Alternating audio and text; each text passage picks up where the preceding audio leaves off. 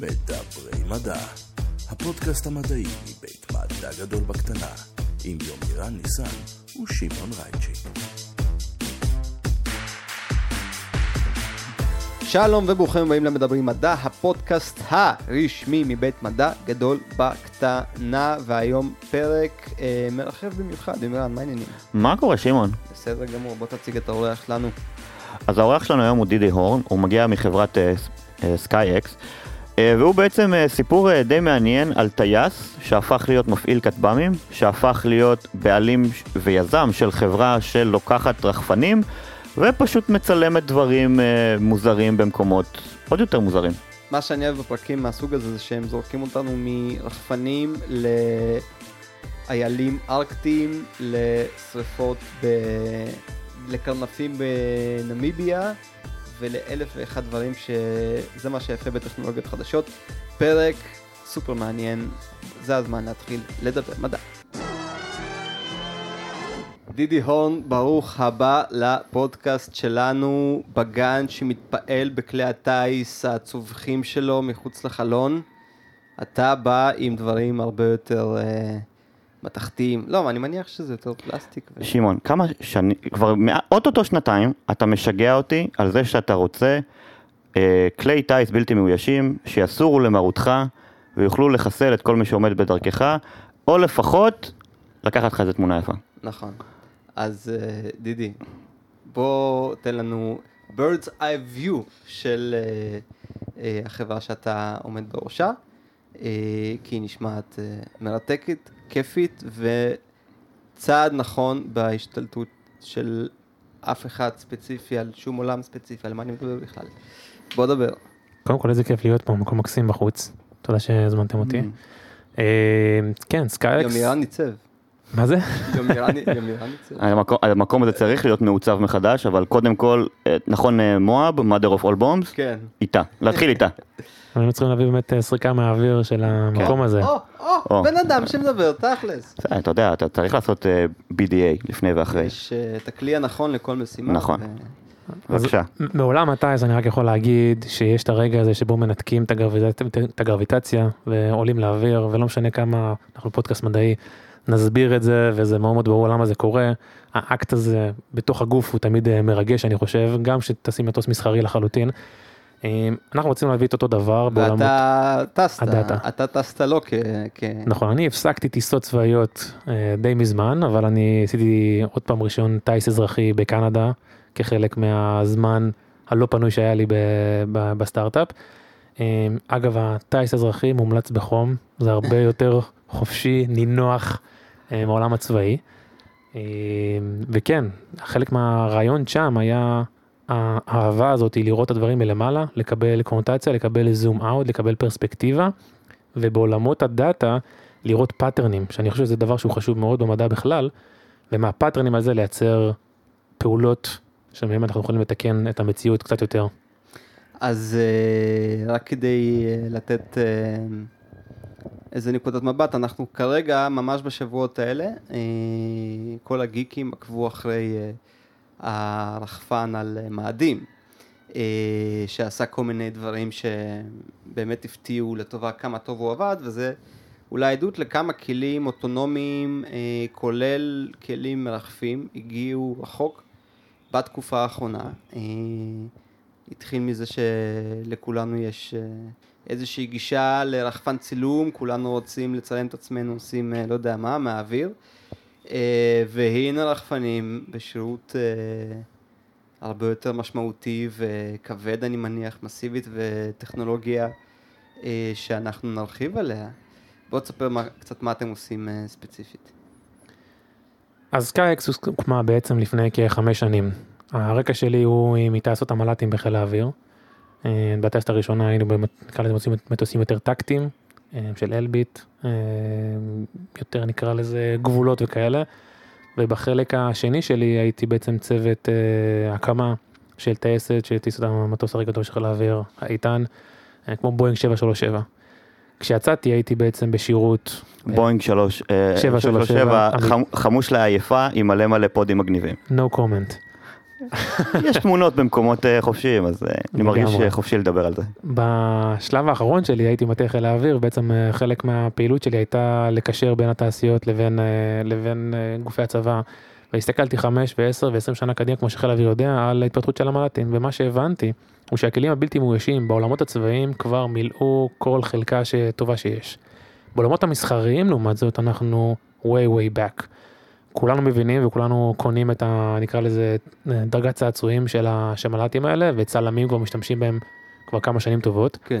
אבל לא השכלנו להבין באמת איך להשתמש, איך לקחת את הפלטפורמה הזאתי ולהשתמש בה בצורה מובהקת.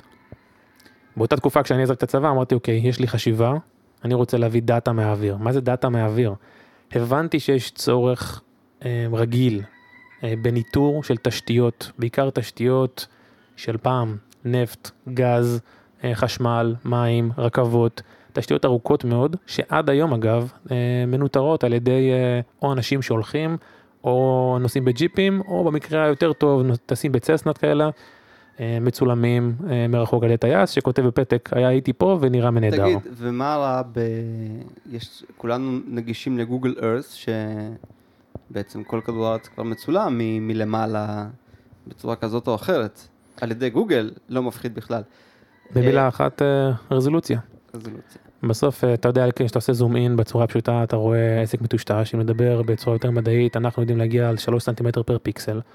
אה, גם ננו לוויינים, שזה תחום שהולך ומתפתח, לא יודע להיות גם, אחד, דינמי מספיק, וגם להגיע לרזולוציה הזאת, וגם לחדור את העננים בצורה כזאת מובהקת.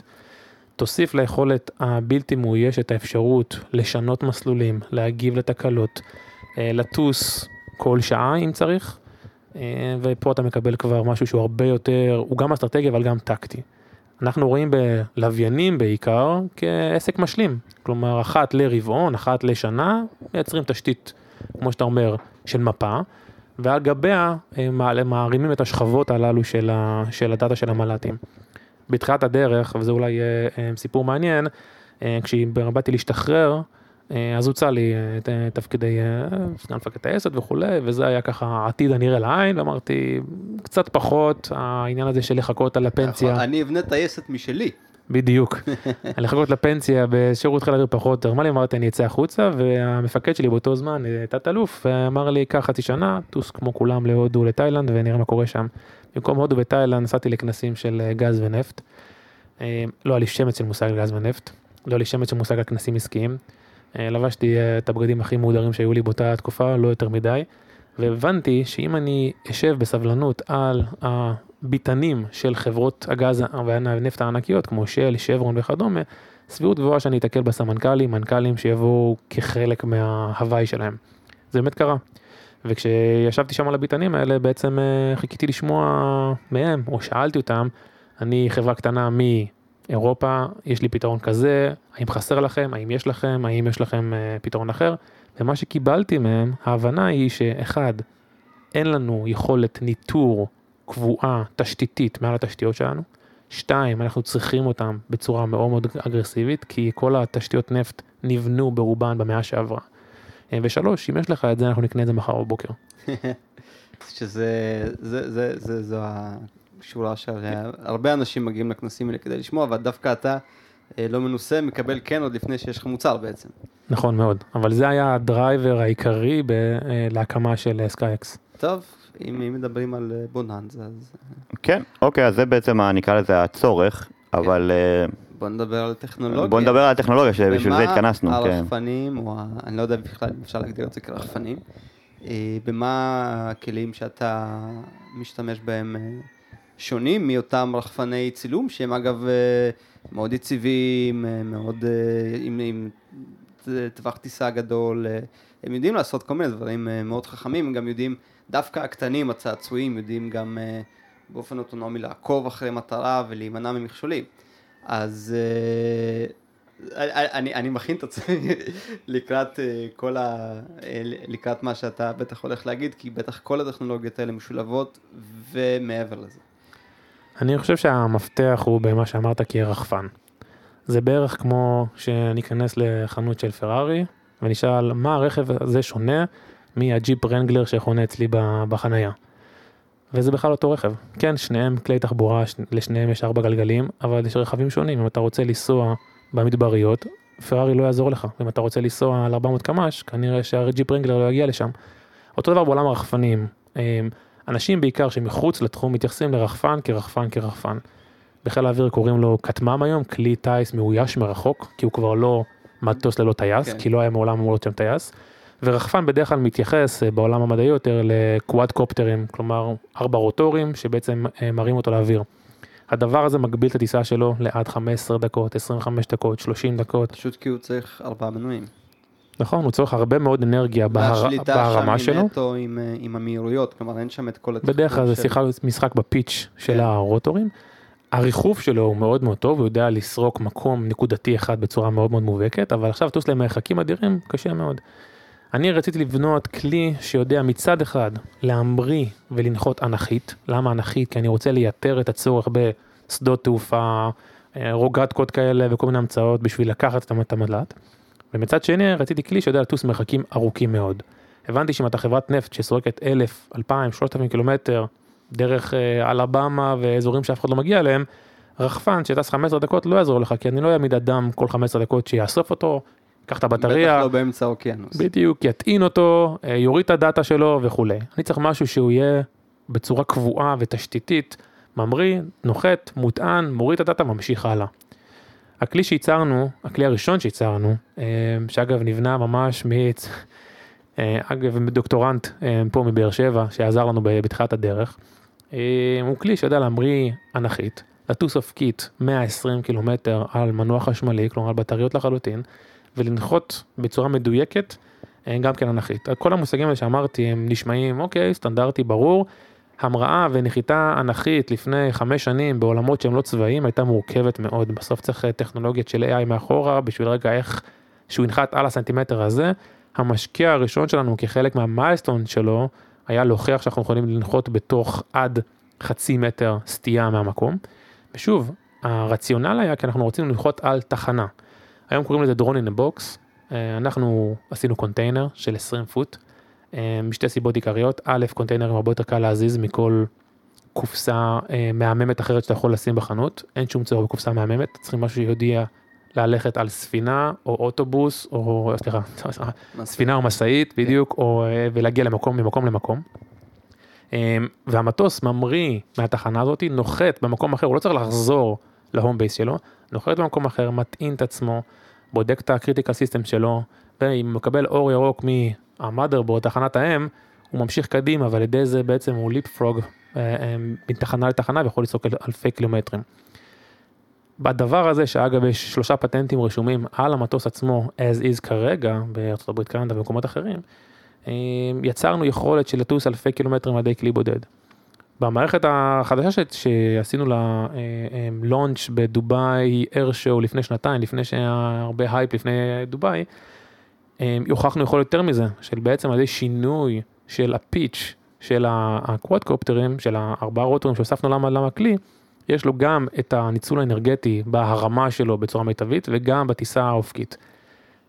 תגיד שנייה, אה, סתם כדי שנדמיין קצת את הכלי המדובר. אה, כמה, כמה, פופ, כמה אה, מדחפים יש לו?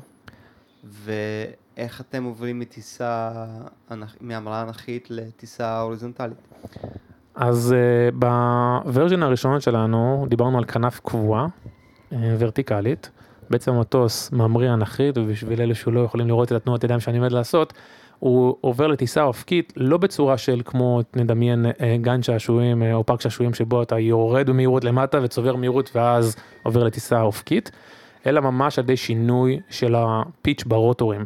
ועל ידי ככה, קצת כמו תנועה של מסוק, הוא יודע לייצר את האנרגיה, את האנ- את האנרגיה ולעבור מטיסה אנכית לטיסה אופקית. אגב, המורכבות פה הייתה בעיקר בעולמות התוכנה מאחורה, שבהם עד אז היה בסוף שלושה צירים, ואתה צריך להחליט אם אתה טס בציר הזה או בציר הזה, וכשאתה הופך את הכלי לכאילו צורה אחרת, אתה צריך להגדיר את הצירים בצורה לחלוטין שונה. כלומר, אנחנו... רגע, שנייה, אתה, אתה מדבר על משהו שדומה ל-V22 האמריקאי? מבחינת כאילו... נכון, אבל בלי תנועה של המדחפים. ב-V22 היה חלקים נעים, כלומר הפרופלר עצמו זז. זז, נכון. ב- ואני רציתי לקחת כלי ולעשות מינימום של חלקים נעים, כי חלקים נעים שווה ערך לתקלות. כלומר, כל הכנף אה, ברגע שמתחילה התנועה הצידית, מתהפכת פשוט בגלל הכוחות, ה, אה, בגלל שהאוויר מתחיל לדחוף אותה מכיוון הטיסה, כנגד כיוון הטיסה, ואז כל הדבר הזה שעד עכשיו היה תלוי מהרוטורים, פשוט, אה, שוב, אני עושה את זה עם תנועות ידיים, עובר לטיסה אופקית. עובר לטיסה אופקית פשוט כי, ה, כי, כי הפיד של הרוטורים השתנה, ועכשיו הם דוחפים את זה אה,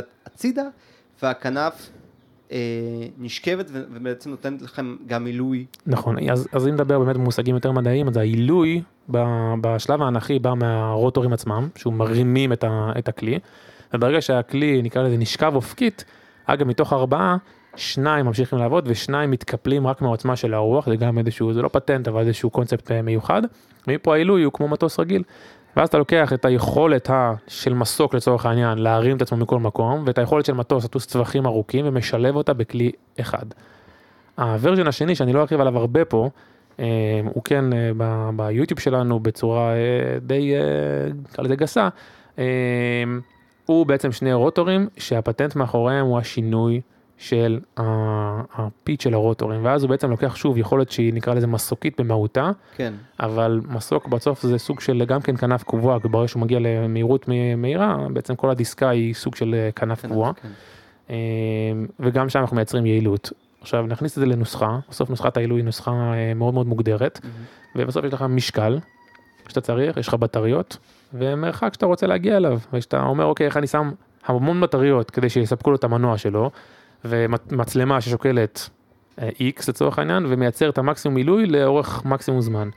אה, בסוף זה מוגבל וזה, וזה היתרון. עם התפתחות כל התחום הזה של המל"טים, הדברים האלה ירדו משמעותית לאורך הזמן ולכן אפשר לו אפשר לנו להגיע, אני חושב היום למוצר המפתח שהוא הכי מתאים למה שאנחנו מחפשים. אה, מיליון שאלות, מיליון שאלות על אה, חומרים אה, מעניינים שאתם משתמשים בהם, סוללות וחיי סוללה וכל הנושא הזה. עכשיו אנחנו גם בתקופה מבחינת סוללות של מאוד מאוד מעניינת של בעיקר מהכיוון של טסלה, אבל לא, לא רק, כולם מתחרים על עוד כמה, על עוד דחיסות אנרגיה. זה מדהים הקטע הזה, זה כאילו, זה מוצר, סוללות זה מוצר שאנחנו משתמשים בו, לא יודע, 100-150 שנה פלוס מינוס, והקונספט הבסיסי בסוללות די נשמר לאורך הרבה מאוד שנים, ועכשיו הגיע השלב שבו בשביל אה, להפיק אה, אה, יותר אנרגיה ליותר זמן מאותו גודל, או כמה שיותר, אתה יודע, להק, להקטין את הגודל, זה, זה כאילו אחד הקפיצות המדעיות הכי נדרשות היום בעצם בעולם. כל דבר כבר מדברים עליו בהקשר הזה. תשמע, אנחנו, מהפכת הסלולר היא כמובן... אה, הייתה דרב, דרב של- מרכזי, של כן. הרבה דברים, אבל אין ספק שהמצאת סוללת ליתיום. הליתיום אה, הייתה פה קי פקטור. זאת אומרת, זה לא היה מתקיים בלי זה, ואנחנו מדברים רק על המכשירים הקטנים שיש לנו בכיס, וזה עוד אה, לפני שהגענו לרחפנים. מה שאבל כן רציתי לשאול, בין, בין כל הדברים שרצים לי בראש כשאני שומע על כנפיים שהן משנות את הגיאומטריה שלהם באוויר, עם איזה חיישנים אתם טסים? מה, איזה דאטה אתם יודעים להביא? הרי לב, לב המוצר שלכם הוא בסוף הדאטה. רגע, רגע, שאלת קודם על חומרים והוא לא הספיק לענות. לא, לא שאלתי אה, על חומרים, אוקיי. אמרתי ש- שאם נגיע לזה. כן, כמובן שהדבר הזה, אה, מן הסתם הוא הדבר שאנחנו שומרים עליו ב- בקנאות, אה, ושוב אני אגיד, לא כי אנחנו אה, חושבים שאף אחד לא יכול אה, להמציא את זה בהכרח מחר, אלא בדיוק כמו שציינתי קודם ברכבים, אה, בעיקר רואים את זה ברכבי פורמולה 1, בסוף לצופה הבלתי מזוין זה נראה אותו רכב, אותו רכב, אותו רכב, ובמקרה יצא לי לראות, יש סדרת נטפליקס מצוינת אה, על ה... Drive to survive. בדיוק, ואתה רואה שמעון שם- מעריץ פורמולה רציני, רק שזה אני אמיתי. מאוד פורמולה, ופרארי לא מגיעים ל-400 קמ"ש, בטח לא בעונה נכון, הזאת. הבאתי ב- ב- בגס, נכון, אבל ה- המהות היא שבסוף הרכבים נראים אותו דבר והם ממש לא אותו דבר. אה, וזה חלק מהעניין, כלומר, בתחילת הדרך הבנתי שהפתרון למה שאני רוצה לחפש, כל זה הוא הדרך עצמה. זה לא ליצור את המטוס הכי טוב בעולם, זה ליצור את המטוס בעל הנתונים הכי מתאימים למה שאני רוצה לייצר. אה, הסיבה שאף אחד לא ייצר את זה לפני, זה כי הוא לא הרכיב את השאלה שלו מספיק נכון, לא את הפתרון. פתרון, אה, אתם מדענים יותר ממני כנראה, אבל הפתרון הוא יכול לבוא אחר כך, אבל אם לא הרכבת את השאלה שלך נכון, אתה פותר משהו אחר. אה, ואני חושב שעד היום פתרו, כמו שאתה אומר, את הרחפני צילום האלה, שבשביל ההמונים זה כנראה טוב, אבל לחברות הנפט והגז זה לא היה מספיק טוב, ואיך ראינו את זה? אחרי הכנסים כבר, כשדיברנו עם הלקוחות, באמת הגענו למקום שבו החברות נפט כבר השתמשו ברחפנים שהם קנו, והגיעו בסוף לנקודת אה, dead end כזאת, שאומרים, אוקיי, זה נחמד מאוד, אבל זה לא מה שאנחנו צריכים. אה, המשפט היפה הזה שאמרת לגבי לנסח את השאלות שלך, אחד האנשים שאמר דברים מאוד דומים זה אילון מאסק, והוא בדברים שלו התייחס למדריך הטמפיסט לגלקסיה של דאגלס אדמס, ששם המחשב, כידוע לכל מי שקרא, אה, נותן את התשובה אבל לא את השאלה, והוא אומר שהקושי הגדול הוא לשאול את השאלה, זה לא, זה לאו דווקא התשובה, זה לנסח נכון את השאלות שלך, ואני חושב שזה תובנה, אה, אתה יודע יומירן, אה, מאוד מאוד מהותית בכל מה שאנחנו עוסקים בו. בין אם זה, אפילו אם אני עכשיו סתם זורק כל, כל דיון החיסונים, הרבה פעמים הטעויות נובעות, לא, זה לא טעויות, זה פשוט שאלות שלא נשאלו כמו שצריך. אתה צריך את זה גם, גם כדי לפרוץ גבולות וגם כדי באופן כללי להגיע להחלטות אופטימליות בחיים. אוקיי, אז, אז על הטכנולוגיה אתם אה, שומרים בסוד, אבל... אה, אני יכול להגיד מה, מה אנחנו לא. מה אתם לא? אנחנו לא אה, מחפשים בצורה מאוד מאוד אה, אגרסיבית, נקרא לזה ככה, אה, להרכיב על המטוס את כל המערכות הקיימות, להפך. אני מחפש להגיע ל-military grade solution, כלומר מטוס שמבחינת טכנית הוא uh, uh, בעל יכולת אוויר, אווירית מאוד מאוד גבוהה, ויחד עם זאת הכי פשוט מבפנים, מינימום maintenance, מינימום... The best part is no part. בדיוק, אם זה לא פשוט זה פשוט לא יהיה, כן. בצורה שבעברית, כן, וככה אני אמרתי לחבר'ה שלי, אגב היה קשה לתרגם את זה לאנגלית, אבל אמרתי, אם זה לא פשוט, זה פשוט לא יהיה, מה, מהסיבה, אף אחד לא רוצה את הזנב הלוגיסטי שיש לטייסת צבאית. זה לא מעניין אף אחד. הלקוחות, וראינו את זה בעבר, וזה מתקשר קצת למה שאמרנו קודם לגבי השאלה, כשאני נכנס לחדר ומראה להם את הכלי שלנו, את המל"ט שלנו, אני אומר, התפקיד שלי הוא שזה הפעם האחרונה שתראו את הכלי הזה. כי אותך לא מעניין אם אני מביא את התמונה, את הדאטה, דרך כלי מטורף וטכנולוגי ומדהים ומלא פטנטים, או לוויין, או שאני רצתי עם האייפון שלי ליד זה, זה פשוט לא מעניין. אמ, אני אקח את זה אולי מעולמות שאנחנו יותר מכירים. בוא ניקח את האייפון. האייפון רץ כבר 12 שנים. האם האייפון הוא מוצר גמור או מוצר מתפתח? תמיד מתפתח. אז אני חושב שהוא מתפתח אם אתה מסתכל, נקרא לזה על המהירות, אולי על המצלמה, אולי על אפליקציות, משחקים, אבל אם אתה מסתכל, לעשות שיחות, להוציא הודעות, ואולי גם אינטרנט. המוצר הזה נגמר כבר לפני 12 שנה, בערך באייפון הראשון, ומאז הוא אותו דבר. את השיחות שאתה עושה, אתה עושה אותו דבר. וכשאתה מסתכל על זה, אז אני אומר ל, ל, ללקוחות, או למשקיעים, או לכל מי ש, ששואל, אני אומר, מבחינת דאטה דליברי, היכולת להביא לך את הדאטה מבחוץ, בזה אנחנו 100%. הגענו לנקודה שבה אני יודע לייצר את הדאטה הכי טוב בעולם מהאוויר, שתכף נפרט עליו. מבחינת הפלטפורמה, הטסה, מה מביא את הדאטה הזה, זה תמיד יתפתח, כי אם מחר יהיה, כמו שדיברנו על סוללות כרגע, סוללות יותר טובות בחוץ, אני אקח את הסוללות האלה ויצליח לטוס יותר. אמ, וזה מאוד מאוד חשוב, כי המהות שלנו זה חברת דאטה, והאמצעי שלנו זה הכלי הבלתי מאויש. תשמע, אני רק בחצי מילה אגן על האייפון, כי דווקא לאחרונה בארץ אישרו את האפל פיי, ואני מצאתי את עצמי לראשונה בסיטואציה שבה לא היה לי ארנק ויכולתי לשלם על משהו. אה, אז אה, מבחינתי דווקא עשינו, עשינו איזושהי קפיצה ממש לאחרונה, אבל אני מבין למה אתה מתכוון כמובן, מבחינת זה שבסופו של דבר אה, אנחנו עם, עם, עם, אותו, עם אותה קופסה. בואו נדבר קצת על הדאטה עצמו. סוג הדאטה, אתם מביאים מן הסתם תמונה.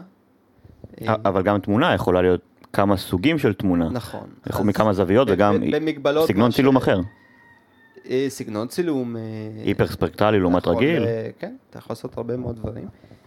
אתה יכול לנתח עומק, ובוא, אנחנו לא נמציא עבורך שוב את המערכת. במסגרת מה שאפשר להגיד, איזה סוג מידע, ואם אתה יכול לפרט קצת על משהו, נשמח. בטח.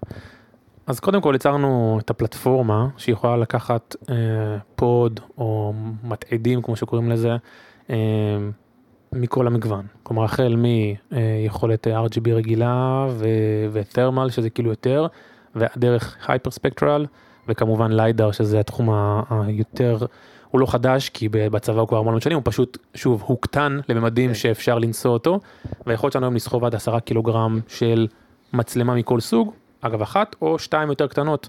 אה, למה עשרה קילוגרם? כי כשהסתכלנו לפני כשנתיים וחצי, פחות או יותר כל המצלמות המיוחדות כבר הגיעו למשקלים האלה, הבנו שמפה זה רק ירד, לא יגדל.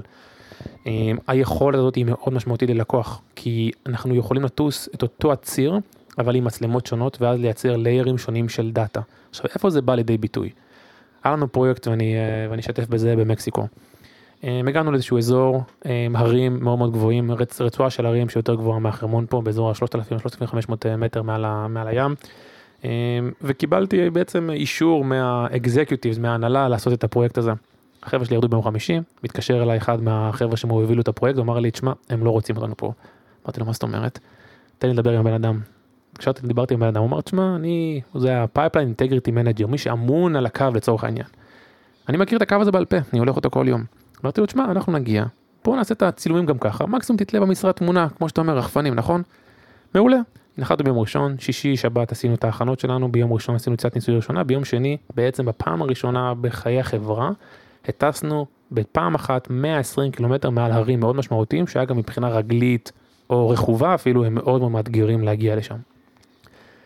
גילינו בטיסה הזאת כ-600 אנומליות, כלומר 600 דברים שחורגים מהנורמה, יחד עם אנשי החברה ירדנו להגיד 150 דברים מהותיים. עכשיו זה שאתה סורק פעם אחת. כלומר מה זה 150 דברים מהותיים? פה יש בור, פה יש בית שאסור לבנות, פה יש כפל קרקע שזז, חריץ בקרקע, עד כאן מצוין. אממה. אחרי כמה זמן ראינו שיש בור בקרקע, שהוא כרגע נראה 6 מטר על 2 מטר עומק. אוקיי. אחרי שבוע ראינו שהבור הזה מתרחב ל-8 מטר. אחרי זה ראינו שהבור הזה מתרחב ל-10 מטר. פה המערכת לבד, אה, על ידי אה, בינה מלאכותית ואלגוריתמיקה שמאחורה, יודעת להרים דגל. ואז מה זה עושה הדגל הזה? הוא אומר בעצם לקוח כמו חברת הנפט, אתה סורק בצורה, או אותו בחור מקסיקני שלא לא נעליב אותו כרגע, אבל הוא צור, כל בוקר יוצא לאותו סריקה פחות או יותר עם האנשים שלו, במקום לסרוק 3,000 קילומטר של קו, מבוססת על שום דבר, וללכת את כל הקו הזה כל הזמן ולפספס מה שאתה רואה, בוא נמקד אותך במה הולך לקרות מחר. לתת לך פרדיקציה. אם אתה לא תפעל לתקן את הבור הזה, עוד מעט הבור הזה יהיה 15 מטר. אם ניקח את זה לפרויקט אפילו יותר מעניין, היה את השרפות בסן פרנסיסקו. ושם פנו אלינו, אה, בוא נגיד, אחת מחברות טכנולוגיה המובילות בעולם, באמת, אה, ב top 4, בלי לציין את השם שלהם כרגע, אה, שבעצם יש להם אקט של פרויקטים למען האנושות. והם, יחד עם משה סן פרנסיסקו, מחפשו, חיפשו חברות של בל, כלים בלתי מאוישים לסרוק את היערות. נכנסתי לחדר, אגב, הווירטואלי הזה, כי זה היה בזום, אבל עם באמת בכירים אה, בעולם הטכנולוגיה, אני לא, לא יכול להגיד שלא אה, רעדו לי הרגליים באותו זמן שנכנס שדיברתי. רגליים, בסדר. כן, נקרא לזה רגליים בדיוק, על הפודקאסט הזה. רייטד אר, כן. כן, ו, אה, ואמרתי להם, אה, בקול הכי בטוח שיכולתי להגיד, תראו, אם אתם מחפשים רחפן שיחפש שריפות, כי יש שם באמת מאות דונמים שנשרפים, זה לא אנחנו. קחו רחפנים קטנים, קחו מטוסים מאוישים, תסרקו את השרפות ותגידו למכבי יש לאן להגיע. אבל, אם אנחנו נטוס מעל היער הזה, או יערות האלה, על בסיס יומי, שבועי, חודשי, ונעשה היתוך של נתונים כמו רוחות, יובש, מספר מקרים, אה, שלל נתונים שכבר יש לכם אותם, בתוספת המרכיב האווירי שאין לכם אותו על בסיס קבוע, כלומר משהו מתפתח עם הזמן, פתאום אני יכול לייצר פרדיקציה לגבי בהינתן הנתונים האלו, בסבירות מאוד גבוהה, האזור הזה, זה והזה, יותר מועדים לשריפה. ומי עושה את הניתוח של כל הדאטה המתמשך הזה? הרי יש הבדל מאוד גדול בין לנתח דאטה של אה, התפתחות שרפות להתפתחות, להתפתחות של בולענים בהרי מקסיקו. Uh, הניתוח הזה נעשה אצלכם, זה נשמע לי כמו משהו שצריך, בניגוד לכלי שמפתחים פעם אחת או לפחות ל... בכמה גרסאות, אה, פה, פה נשמע לי שהמידע הוא כל כך שונה שצריך לכתוב לו אה, תוכנה שונה כל פעם. ו... נכון, אז אחד מה, אני חושב מהתפקידים שהורמו, אה, או היוקרה שלהם הורמה משמעותית בשנים האחרונות, זה ה-GIS, כל עולם ה-Geospatial וה... המפות לצורך העניין שהיו אולי אנשים אפורים של מפות פעם והיום הם כל ה data scientist של איך עושים את ה mapping הזה בצורה הרבה יותר מבוקרת. מה שאני יכול להגיד פה שהמערכת היא לחלוטין שלנו מבוססת על בינה מלאכותית ואלגוריתמיקה שבעצם אם נקרא לזה ממש ב-high level למרות שזה פודקאסט מדעי. אם פעם היית צריך לטוס מעל שולחן אלף פעמים בשביל להגיד אוקיי זאת כוס ומפה והלאה ברגע שהכוס לא תהיה אני אדע להגיד אין כוס או כשהיא תחזור יש כוס. אז היום אנחנו יודעים לטוס אה, ברמה בודדת של פעמים או ברמת העשרות ולה, ולקחת את הדבר הזה ולאמן את ה... דרך סימולציה את המערכת להגיד אוקיי עכשיו שתהיה פה כוס אז נכון אולי זה לא במאה אחוז אבל זה בסבירות מאוד גבוהה כוס. קח את הדבר הזה ותשליך אותו על שלושה סנטימטר פר פיקסל ותקרא להם מה שאתה רוצה. עכשיו יש מורכבות בין האם אני רוצה מחפש לראות בני אדם ורכבים שכל העולם כבר עושה את זה בצורה מאוד פשוטה ואגב אנחנו עוזרים לגוגל שאנחנו מאשרים להם באקט הבטיחותי שלהם רגע את הדבר הזה.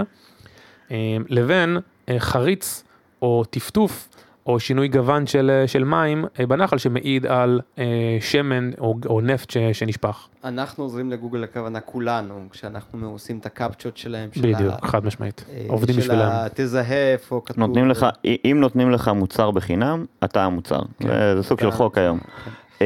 אמ, מה ש... מה ש... אמ, אתה מדבר על זה שהרזולוציה שלכם מאוד אה, גדולה, הכוח החישובי אנחנו יודעים שהולך ומתקדם כל הזמן, אבל חסר לי באמת, אה, חוץ מלהשתמש בבאזוורדס בעצם של אה, Machine Learning או AI או כל הדברים האלה, מה באמת אה, קורה שם ואיך עושים את ההתאמה אה, בין הדברים בעצם ש, ששמעון אה, ציין, כי, כי לשים לב לזיהום או לשים לב לבולען, אני מאמין שזה כבר היום לא פסגת הטכנולוגיה, כי זה משהו שכמו שאמרת הוא חוזר, זאת אומרת אני רואה משבוע לשבוע שהחור האדמה גדל. איך רואים באמת את הדברים היותר אה, אה, מורכבים, והרבה פעמים איך מאמנים את המחשב לזהות דברים שהעין שלנו בכלל לא חושבת עליהם. ספציפית, כן. אם באתם לעניין השרפות, ועד עכשיו לא ניתחתם אה, אה, תן לנו קצת insight על איך התהליך בצד שלכם עובד, כדי שמעכשיו המערכת תדע לזהות, אה, גם אם לא במאה אחוז, אה, נקרא לזה hot spots אולי? מגמות, כן. או את כל המידע הרלוונטי. מגמות, פאטרנים זה בדיוק מה שאנחנו מחפשים. תראו, כשאנחנו התחלנו את הדבר הזה, אמרתי לחבר'ה שלי, כמו שאתה אומר כרגע, לכו תקנו את המידע הזה, זה בטוח קיים בחוץ. מישהו סורק. אז לא. אף אחד לא סורק בצורה תשתיתית אותו תוואי קרקע over and over and over and over. פשוט כי אף אחד לא יסתכל על זה בממד כזה. וכשאתה מתחיל להרים כלי לאוויר ומטיס אותו על פאטרן מסוים ועושה טיסה יומית ולוקח דאטה ולא אוקיי זו תמונה ועוד תמונה ואני אזרוק אותם בארכיון איפשהו אלא הם בעצם מרכיבות המון המון ליירים של אותו דאטה פתאום אתה מקבל את הפאטרנים. אתה מקבל יכולת שהיא הרבה יותר גבוהה והדבר הזה הוא משתנה. עכשיו קח את הדבר הזה שים אותו על מל"ט שטס אלפי קילומטרים בתוואי טופוגרפיה ואקלים שונים כלומר אתה באותה טיסה יכול לראות בגז ירוק צהוב ולבן נקרא לזה בקנדה אה, וזה יכול להשתנות בכל שנה כמה פעמים. ושים אותו עד, על הליירינג הזה של, של אוקיי עוד שכבה ועוד שכבה ועוד שכבה ועוד שכבה ותפיק ממנו את המידע. לקחת את זה, להכניס את זה לתוך עולמות הבאזוורד האלה של באמת מערכת שיודעת לנתח ולאבד ולהגיד אוקיי זה חריץ, זה אה, בולען, זה שריפה, זה גידול של עשבייה מעבר למה שראינו. הדבר הזה יודע ללמוד מאוד מאוד מהר ולייצר אה, תובנות. היום זה לא קיים. עצם זה שאנחנו סורקים את השטחים האלה כבר היום, מייצר לנו אה, added value משמעותי. הכיוון שלי, אגב, גם ברמה העסקית, כשאני אני פונה למשקיעים, אני לא אומר להם, אני רוצה להגיע להיות ביליון דולר קומפני. אני אומר להם, אני רוצה לסרוק 50 עד 100 אלף קילומטר בצורה תשתיתית תוך 3 עד 5 שנים. למה? כי אז אתה הופך להיות מחברת רחפנים ומל"טים נחמדה, לחברת הדאטה שמפתחת new layer of data, שכבה חדשה שעד היום לא קיימת ומאפשרת לך יכולת ליצור, אה, אה, לראות דאטה אחר. שמע, יומרן, תחשוב על, ה, על כל הפרקים שדיברנו עם אה, יואב יאיר על אה, ניתוחים כאלה ואחרים של אה, יערות ושל אה, ענני אבק, אני לא יודע אם, אה, אם תשים מספיק גבוה כדי לזהות כאלה תופעות גדולות, אבל... נראה לי שהם ממש ינסו שלא לטוס בתוך סופות אבק. אה, לא, אבל אה, אתה יודע, מסת קרחונים אה, זה משהו ש... אה, זה יכול להיות לזה גם אימפקט אה, לא רק אה, תעשייתי, אלא גם אימפקט אה, אה, סביבתי מאוד חיובי, זאת אומרת, אם אנחנו נדע להסתכל על... אה, אני אתן דוגמה אה, פרקטית. אה, נתבקשנו בנמיביה לסרוק אה, אה, ציידים נגד הקרנף השחור שהוא אה, זן נכחד. 5,000 פרטים אחרונים. או, בבקשה. בטבע. הרבה יותר טוב ממני. אה, ואמרתי, סוף סוף יש משהו ביולוגי, אתה יודע, אני יכול להשתתף. אז, אז שאלתי את החבר'ה שם, הרי זה לא משהו חדש, זה לא התעורר אתמול. מה זאת אומרת, אין לכם את המשאבים, עכשיו מדברים על הפארק, אה, אני לא יודע בדיוק, אבל כמו שמורת טבע הכי גדולה באפריקה, בנמי ושם, לדבר הזה, יודעים שציידים אותם, יודעים איפה הם קיימים, הם מנוטרים כולם, איך, איך זה עדיין לא... אז אמרו לו, הפארק כל כך גדול, שאין שום יכולת היום לסרוק, כמה דיברת על לוויינים, וכביכול, אתה יודע, זה לא פרטים שזזים, אה, מ- נעלמים, כן? אין יכולת לנטר את הדבר הזה, והם רצו אותנו אה, לסרוק תשתיתית את הדבר הזה, ולא להגיד אחרי שהוא ניצוד, אלא לפני שהוא ניצוד, איפה ברמה כזאת או אחרת יש יותר סיכוי, הסתברות יותר גבוהה, שהציידים יגיעו על בסיס העבר, על בסיס מה שניתחנו בדבר הזה, ובעצם למנוע את המקרה בעתיד. וואו, זה... שמע, האם זה, האם זה הצליח? האם כאילו זה... בפרקטיקה, האם כאילו הצלחתם למנוע ציד בגלל שחזיתם נתיבים שלהם מראש? זה נפל על נושא תקציבי מהצד שלהם אגב, כי זה חוזה ממשלתי. אה, אנחנו אגב ירדנו די לבר מינימום, פשוט כי באמת הפרויקט מאוד עניין אותי, וכי הציעו לנו מגורים בשמורה הזאת למשך חצי שנה. אה, נראה לי שהרבה אנשים פשוט היו אומרים, טוב, אני אעשה לכם את זה, פשוט...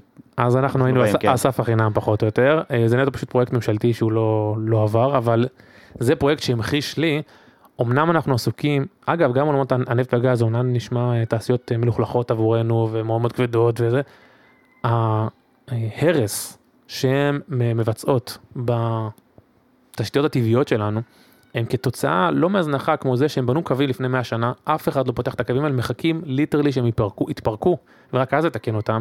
היכולת לנטר את זה בזמן מהיר, לתת תגובה מהירה, או לצפות את זה אפילו, היא מטורפת והיא עוזרת לנו חזרה לאנושות.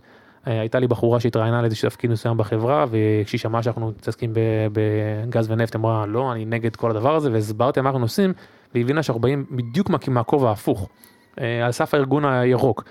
היכולת לעשות את זה עם כלי חשמלי, שהוא מאוד מאוד אה, חסכוני, שיש לה חתימה, נקרא לזה, הזיהומית שלו היא אפסית, ולייצר דאטה על כל מרחב החיים שלנו היום, מהאוויר, זה מה שאנחנו מכוונים אליו. אה, בעולם שמונע על ידי דאטה, New Layer of Data, זה, אני מניח שכל אחד אה, ואחת ייקחו את זה לתחומים הטכנולוגיים שלהם, אבל אה, זה ברור שעוד רובד אה, כל כך מסיבי אה, של מידע יכול אה, לפתוח, אה, אתה יודע, הדמיון, הדמיון משתולל עם, אה, עם שאלות ש, ו, ואפליקציות ש... אה, לי, לי זה נשמע פשוט מדהים שאפשר לעשות עם הטכנולוגיה הזאת.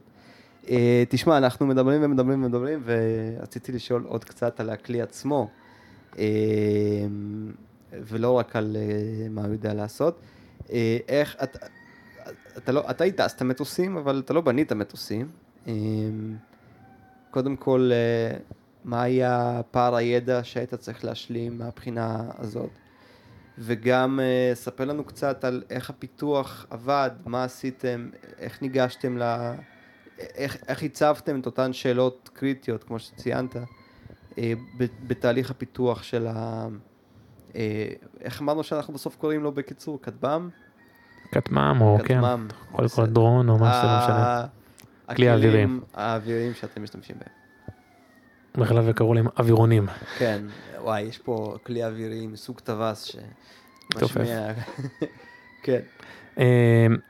קודם כל, מבחינתי, אה, להבין שאתה מייצר באמצעות בדים בסוף, של קרבון וקבלר, כלי שיודע לטוס ולעמוד ב-9G לצורך העניין, אה, כלי קטן, היא יכולת מטורפת. ומאוד מאוד חשוב לדעת איפה שמת דגש, כי כל שכבה נוספת של קרבון או קבלר אה, מוסיפים לך משקל, אבל גם מוסיפים לך חוזק, ואתה צריך להגדיר מאוד מאוד בבירור מול מה אתה מתמודד ומה אתה רוצה מהכלי הזה בסוף. אין לנו את המשאבים הבלתי נגמרים של אה, נאסא או חיל האוויר, ולכן ההגדרה הזאת, היא- או פרארי בפורמולה 1. כן, אה, היא צריכה להיות מאוד מאוד מדויקת על בסיס הנתונים שהיום קצת יותר אה, נגישים. לא היה לי, או אין לי, אה, תואר פורמלי בהנדסה, אבל במהלך השירות בחיל האוויר, ובמיוחד בתקופה האחרונה שלי, נחשפתי מאוד מאוד לעומק לעולם ההנדסי של הדבר הזה, וככזה, אה, ראיתי, אה, או צריך אני מבין את השפה מאוד מאוד טוב. זה עזר לי להסביר למהנדסים מה אני רוצה, אה, לאן אני שואף, וכשהם חזרו אליי בבעיות או, או דילמות כאלו ואחרות, ידעתי, ידעתי אה, לתת להם אה, הכוונה מסוימת. אחד השינויים הכי מהותיים שהרגשתי על עצמי היה המעבר מהעולמות אולי באוניברסיטה או בטייסות שבהם מספר אחד הוא הגאון הבלתי מעורער של הנושא הזה, לבין מקום אזרחי שבו המספר אחד של החברה הוא לא רק שהוא לאו לא דווקא הגאון, אלא הוא כנראה בדרך כלל צריך להיות הכי פחות גאון, כי הוא צריך לגייס את האנשים שיותר חכמים ממנו. אה, השינוי הזה הוא שינוי אה, אישיותי מאוד מאוד גבוה, והרגש אותו בשנה וחצי, שנתיים הראשונות. אני לא צריך לספק את התשובות, אבל אני כן צריך לעזור לכם להגיע הכי קרוב להם, ולשאול את השאלות הקשות, שאגב לפעמים outsider view זה השאלות הכי טובות שיש, דווקא כי, כי אתה לא מבין, אתה מקשה עליו, יוצ... מוציא אותו מה, מה, מהנחת המוצא שלו. איך עובד הפודקאסט הזה? אגב, אומרים היום, אני לא יודע אם אתם מכירים את זה, שכבר זה לא חשיבה מחוץ לקופסה, אלא זה חשיבה ללא קופסה. ללא קופסה. אה, וזה מאוד מאוד נכון. אה, כשאני מגייס אנשים, אה, אגב, קנדים מגיעים הרבה יותר מישראלים, מאוד מאוד מוכנים לרעיונות. הם מגיעים עם פורטפוליו כזה של פרויקטים ומאוד מאוד מוכוונים. קודם כל לובשים חליפה שלוש חתיכות, אה, אה, מאוד מופתעים לראות אותי בדרך כלל ג'ינס וטישרט. אבל השאלות שלי מתחילות אה, מול, מעולם אחר. הרבה פעמים אני מוציא להם ליטרלי דפים כאלה של פטנטים, אומר להם זה מסוק, זה מטוס, מה עדיף. פשוט כדי לראות האם בן אדם מתחיל להסביר לי על בסיס מה שהוא יודע, או באמת מתחיל לחשוב. בעולם הסטארט-אפים ובטח במקום שאנחנו נמצאים, אני לא רוצה שתענה לי תשובות שכבר ענית בעבר. אני רוצה שתראה לי איך אתה חושב, זה הרבה יותר חשוב. כי כל מה שאנחנו נבנה מהנקודה שתצטרף לחברה, כל מה שאנחנו בונים במיזם, הוא משהו שלא נבנה לפני. ולכן הכלים שלמדת יעזרו לך בהכרח, זה קצת דומה, דומה כמו, לחוקרים באוניברסיטה. הכלים הם חשובים, משמעותיים, היסודות הם האלף בית. אבל שום דבר שענו עליו בעבר לא יכול להכין אותך או להגיד לך האם העתיד זה מה שאתה חושב שיהיה יקרה עכשיו או, או לא. ככה גם עשינו בנושא של הבנייה של הכלי עצמו. אני רוצה שהם לא יספקו לי תשובות מהאינטרנט, אלא יבינו, אוקיי, בוא נחשוב למה לא היה עד היום כלי אוויר שטס ככה. וכשאתה מספק תשובה, אומר, אוקיי, מישהו לא שאל את השאלה נכון, או מישהו לא מיקד את החיפוש שלו נכון, אה, אה, זה פותר לך הרבה מאוד בעיות. מרתק. כן, הקושי הוא באמת, אתה יודע, אנחנו מדברים בפודקאסט הרבה על כמה העולם שלנו נהיה אינטרדיסציפלינרי, אתה כבר לא יכול אה, להתמקד בתחום אחד ולכתוב בו את ה-low hanging fruits, אתה צריך אה, לרכז סביבך ידע, גם בצד המחקרי, אנחנו רואים את זה עם הרבה אנשים שמגיעים לפודקאסט, והם מצד אחד אה, ביולוגים ומצד שני אנשי מחשבים, ובאמצע הם עושים סימולציות על מחשבי על. וכמו מה שאתה אומר, שבעצם אתה מגיע לפתוח, לענות על צורך חדש, ומנקודת הפתיחה שלך, הידע שלך הוא באזור, אבל uh, מה שבאמת קובע זה היכולת שלך לגייס את אותם אנשים ששואלים את השאלות הנכונות בתחום. אה, ולשאול אותם את השאלות הנכונות, וזה מאוד חשוב. כן. אני חושב להביא את המתודות האלה של לשאול את השאלות הנכונות, אגב, לפני ואחרי. כלומר, בנינו משהו, הוא לא עבד כמצופה. למה? באמת למה? לא את התשובות on the surface of things. למה זה לא עבד? היה לי מפקד טסט שאחרי שהתרסק לנו אחד מהמל"טים של אה, תעשייה אווירית, אה, היינו מאוד מנסרים, אמר, טוב, איך מתקנים את זה וקופצים על הבעיה? הוא אומר לי, כשמתרסק מטוס, עושים משהו אחד. הולכים הביתה, שותים כוס וויסקי, נחים, נותנים למוח להירגע, ומחר בונים יותר טוב. זה מאוד מאוד נכון. האקט הזה של רגע אה, להשקיע את המחשבות, לחשוב עליהם לעומק, ואז לפתוח דף חדש ולהגיד, אוקיי, בוא עכשיו נפרוט את כל הפרמטרים לכישלון, ונסביר לעצמנו ונבנה משהו יותר טוב, הם מהותיים בבנייה של מוצר מצליח אני חושב. התרסקו לכם הרבה כלים? הרבה זה מושג יחסי, אבל התרסקו כלים, כן. אה, אני חייב להגיד ששוב, גם כן, הקנדים אולי יותר מהישראלים, זה תמיד אה, נסערות כזאת ואיך זה קרה ולמה זה קרה. ובסוף שאתה מבין שהכלי הוא לא המהות פה. אנחנו מנסים להבין, אז כמובן אנחנו מחפשים לראות שאין סיכון ומגדרים את עצמנו מכל הכיוונים האלה, אבל בסוף יש הסתברות 10 במינוס 6 של בעיה מסוימת, מעולה, אבל היא קיימת, וזה לא משנה אם זה אחוז או עשרה אחוז, אתה רוצה לברוח משם, אבל יותר חשוב, כבר התרסק לך מטוס, כן. אין מה לבכות על זה. בוא נבין עד הסוף למה, אני אפתח סוגריים ואגיד, רוב ההתרסקויות הן טעות אנושית ולא טעות טכנולוגית. אנחנו הרבה פעמים נוטים לסמוך על עצמנו, אה, יותר מאשר על המערכות המתקדמות, זה קצת דומה לעולמות הוורטיגו אה, אה, בחיל האוויר, שבו כשאתה טס הפוך, והמערכות אומרות לך X והבטן הופכת אותך, כן. ואתה צריך להפוך את עצמך חברה- חזרה, ועכשיו הגוף אומר לך שאתה הפוך, אבל המערכות אומרות שאתה ישר, אתה חייב להחליט למה אתה מאמין וללכת עם זה עד הסוף, וכנראה שאם תלך עם מערכת, ברוב הפעמים תצדק. אה, היום אני חושב שאנחנו בנקודה טכנולוגית שבהם המחשבים, יש שאמרו כבר עברו אותנו, אבל הם כנראה מאוד מאוד קרובים לשם, אנחנו כן צריכים את הממד האנושי, אבל אנחנו כן צריכים להבין ש... שהמערכות שלנו מאוד מאוד מתקדמות. איך בעצם המערכת יודעת, אה, אמרת סתם לדוגמה, אה, סריקת קו אחת, 150, אני חוזר לסיפור שסיפרת על מקסיקו, 150 אה, אנומליות, בסופו של דבר צריך להגיע בן אדם, שזה בזבוז של זמן, זה בזבוז- של אה, כסף וזה בזבוז של משאבים, איך אה, מונעים את ה... נקרא לזה, עכשיו שבן אדם יעבור על 150 סטיות תקן, אה, אה, סטיות תקן ומרנדרים את זה כמה שפחות, ויותר מזה גם שיגיד, שהמחשב יגיד בדיוק מה הבעיה עוד מראש. זאת אומרת, איך, איך אני בעצם מוציא כמה שיותר את הגורם האנושי מהמשוואה? ככל שנטוס יותר, המודל שלנו הוא כזה, במקום כל הזמן לטוס ושיהיה בן אדם ומחשב לצורך העניין, אני בא ללקוח ואני נופל עליו עם כל הצוות הכי גדול שיש לי. חודש, חודשיים, שלוש, לומדים ביחד, לועסים את כל הפונקציות האנושיות, באמת כמו שאתה אומר, מורידים את האנומליות לאחד, מה מעניין את הלקוח, וב' מה חשוב, ומורידים הצידה את כל מה שצריך, זה בסוף הורדת ספים.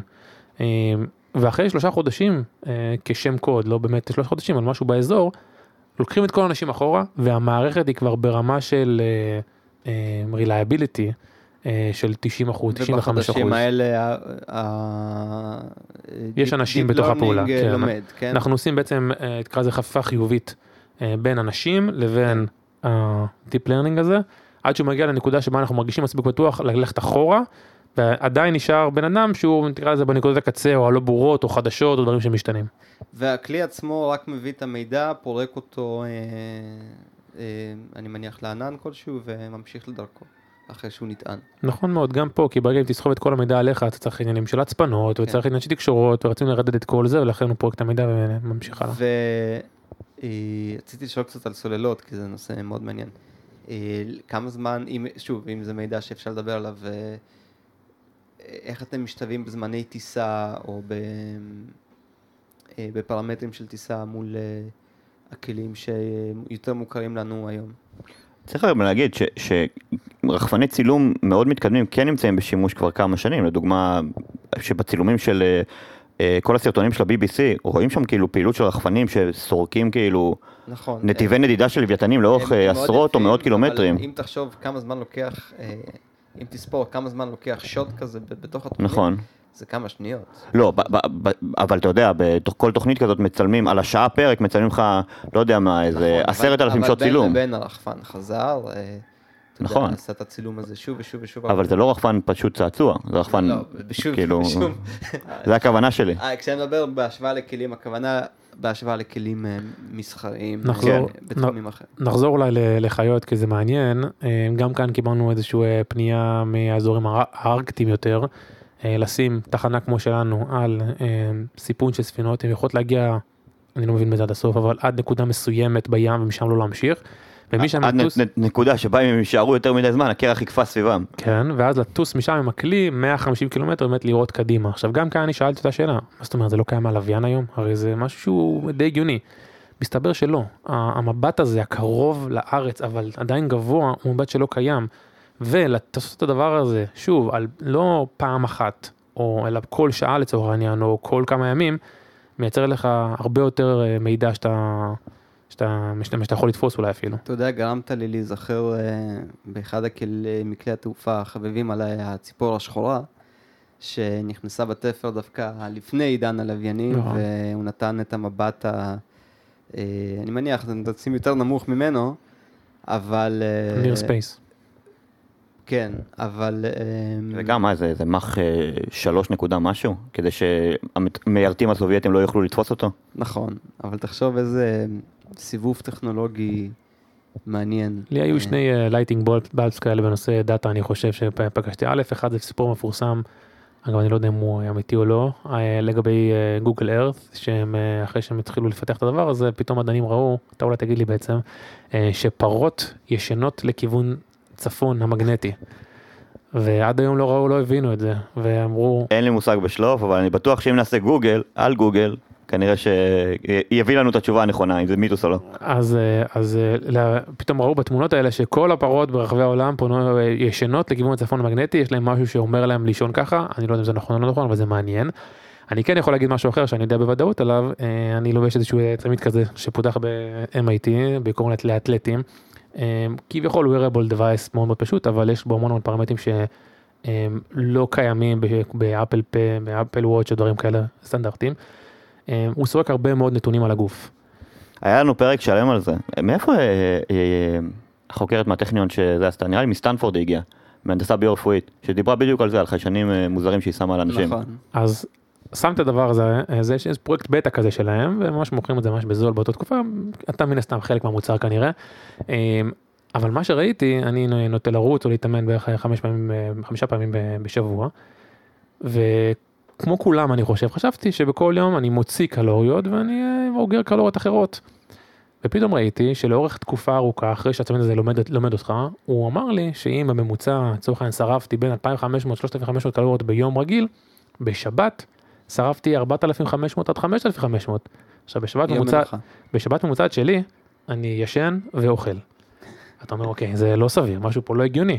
וכשקצת חקרתי בתחום, הבנתי שהגוף כמכונה מטורפת, מבין שאתה אנדר סטרס מסוים חמישה ימים בשבוע ולכן הוא מכין את עצמו לפעילות עצימה, ובשבת הוא בונה שריר או עס- עסוק בפעילות הזאת של בנייה לקראת מה שלא, מה שלא יהיה, ושם הגוף עצמו שורף הרבה מאוד אנרגיה אה, מעבר ל- לרגיל. זה נשמע הגיוני מה ש... כן, אבל... אני, אה, לא, אני באמת שלא פיזיולוג, אז אני סומך עליך שהצמיד יודע להגיד לך דברים ש... אז זה בעיניי היה, לא. היה layer של דאטה שהוא מדהים על פי pattern ים שכביכול הם, הם בחוץ, הם נגישים, פשוט כן. אף פעם לא אספנו אותם. נכון, לא, לא הסתכלנו עליהם מה-birds eye view ה- הנכון, ואני גם אה, אוהב את זה שבפרק על רחפנים, נפט וגז, איכשהו שוב אה, התחלנו לדבר על זה שספורט אה, זה טוב, ולהתאמן זה נחמד וכיף. גם לראות פורמולה 1, שזה בכלל הפך להיות פרק ממש ממש ממש נחמד. רציתי לשאול לגבי אה, שיתופי פעולה עם האקדמיה, האם אה, באקדמיה יש הרבה מאוד ידע שהרבה פעמים לא מגיע לפרקטיקה, בין אם זה בפיתוח אלגוריתמים חדשים, ובין אם זה בפיתוח אה, הרבה מאוד תובנות שאתה יודע, מדענים תן להם לחקור במגדל השן שלהם, במעבדה שלהם, בקצב שלהם, בזמן שלהם, ועזוב אותם מגיוסי כספים עכשיו ממשקיעים וכל הדברים האלה. האם יש לך בעצם שיתופי פעולה מקצועיים עם אנשים בתחומים האלה? יש לחברה אה, advisory board שאני מאוד מאוד לא רציתי שהוא יהיה אוסף של אנשים שרק מחפשים אה, תפקיד אה, ולא מביאים שום ערך מוסף. שני אנשים מאוד מהותיים בהם זה אחד פרופסור פה מהטכניון שאחראי על שתי מעבדות של כלים בלתי מאוישים, דניאל וייס. בחור, אה, אחד הכוכבים של ביומימטיקה, של לחקות אה, דברים מהטבע, מאווירונאוטיקה. כן, יפה, נכון. והשני, באמת בן אדם מוכשר וחכם בצורה חריגה מאוד, אה, ובמקבילה שלו באוניברסיטת אה, טורונטו. אני אגיד עוד דבר שאני חושב בישראל הוא פחות קורה מאשר בחו"ל והוא מאוד משמעותי, כל העניין של ההתמחות. אה, באוניברסיטות בחו"ל סטודנטים עוברים בעצם, בהנדסה בעיקר, שני, נקרא לזה סמסטרים באקדמיה, ואז סמסטר אחד או אפילו שניים לפעמים באיזשהו internship כזה בחברות, ובעצם לך כוח עבודה זול שמגיע, והם יוצא, להם התמחות במקום מעניין. אנחנו עובדים גם עם זה, ובצד השלישי אנחנו עובדים גם עם, עם, עם אה, חקר של אוניברסיטאות, בעיקר אגב סביב אה, ניטור גז מטען מהאוויר. אה, הגז, מתן, מתן, כן. כן, אוקיי. כן, אני ב... מתן, כן. מתן, סליחה, ב- באנגלית עברית.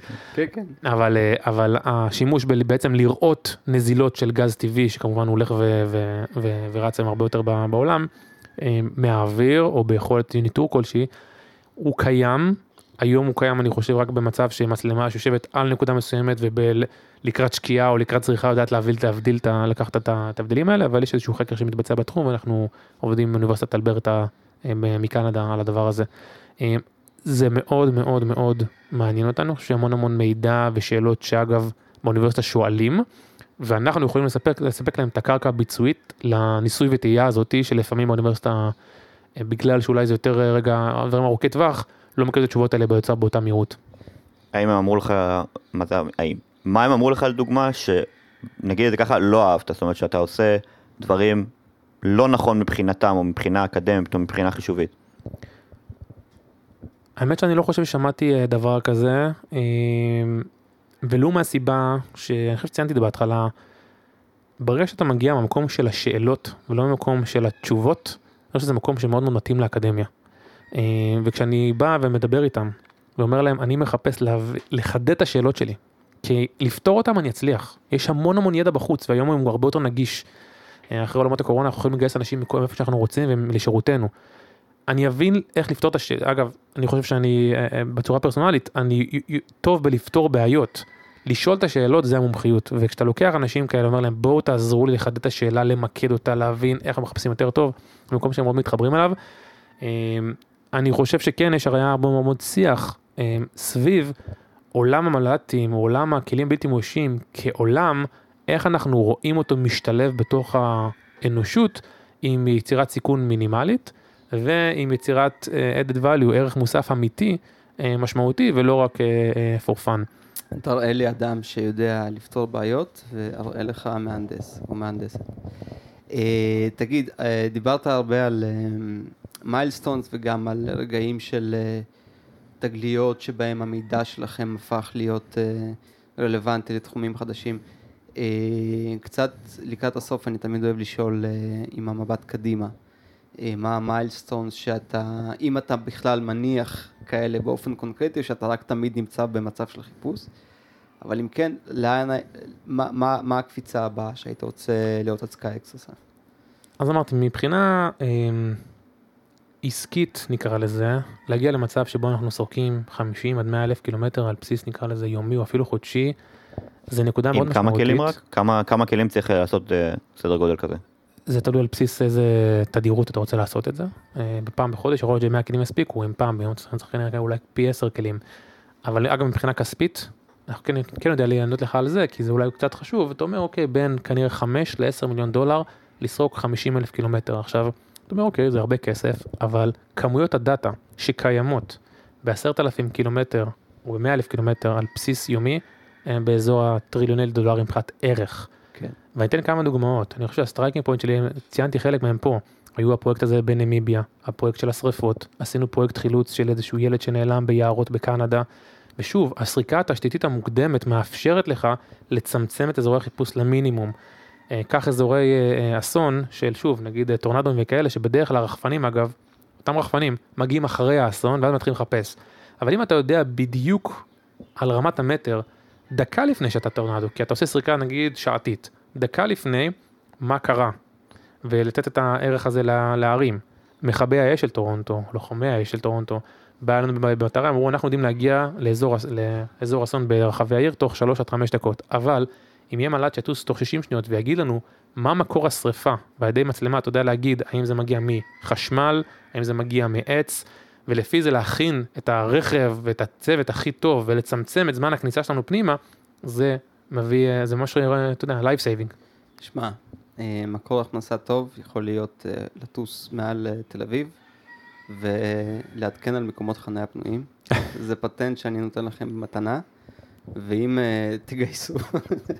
צחוק, צחוק זה לגמרי יכול להיות משהו שאתה יודע, אנשים ישמחו to have. אני באמת, כאילו, בדמיון שלי לא פעם... השאלה אם תוכל להגיע לאזור חנייה, במהירות שהמל"ט יכול לדווח עליה. לא, זה בדיוק הקונספט, לדעת איפה אתה נמצא, לדעת איפה החנייה נמצאת, ולדעת, כן, ולדעת אם אתה יכול to beat the other person, כאילו, זה הקטע. הסיבה שזה לא יתפוס, זה פשוט כי לדעתי רכבים אוטונומיים יתפסו יותר מהר מפתרונות כאלה, אבל, שמע, דידי, יש לנו פרקים שמתעסקים, בוא נגיד, במחקר ובמדע פורץ דרך, ו...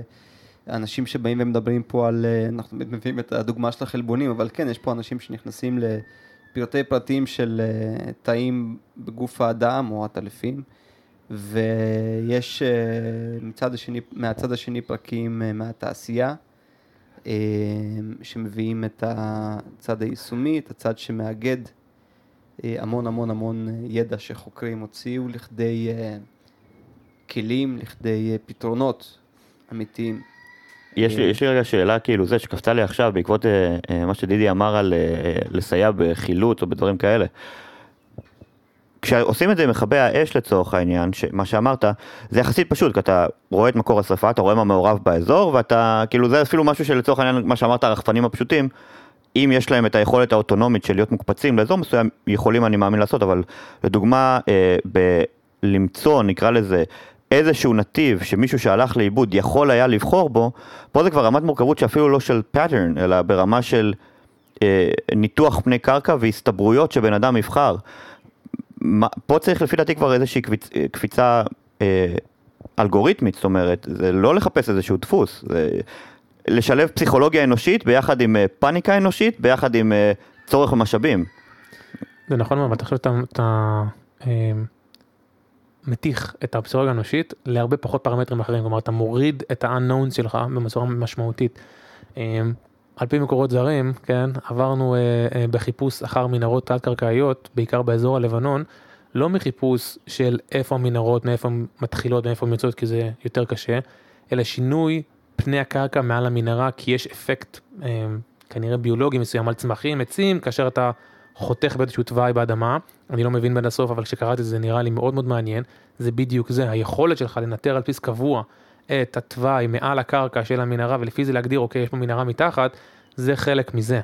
אה, היכולת לייצר תשתית של דאטה שאומרת לך, אוקיי, זה הקבועים שלך, ואז כל המשתנים שעד היום היו אינסופיים, פתאום יורדים ל-1, 2, 3, פה אתה בעצם יכול להביא את הפתרון. תשמע, ימירן, השאלה ששאלת, אה, אני חושב, אם אני מבין נכון, אז היא מתחילה בדאטה, זאת אומרת באותו, באותה שכבה של דאטה אה, ש SkyX מציעה, ומעל זה מגיע שלב השאלות, של לנסח נכון את השאלות של מה בדיוק אתה רוצה להשיג, איזה פתרונות אתה רוצה לייצר.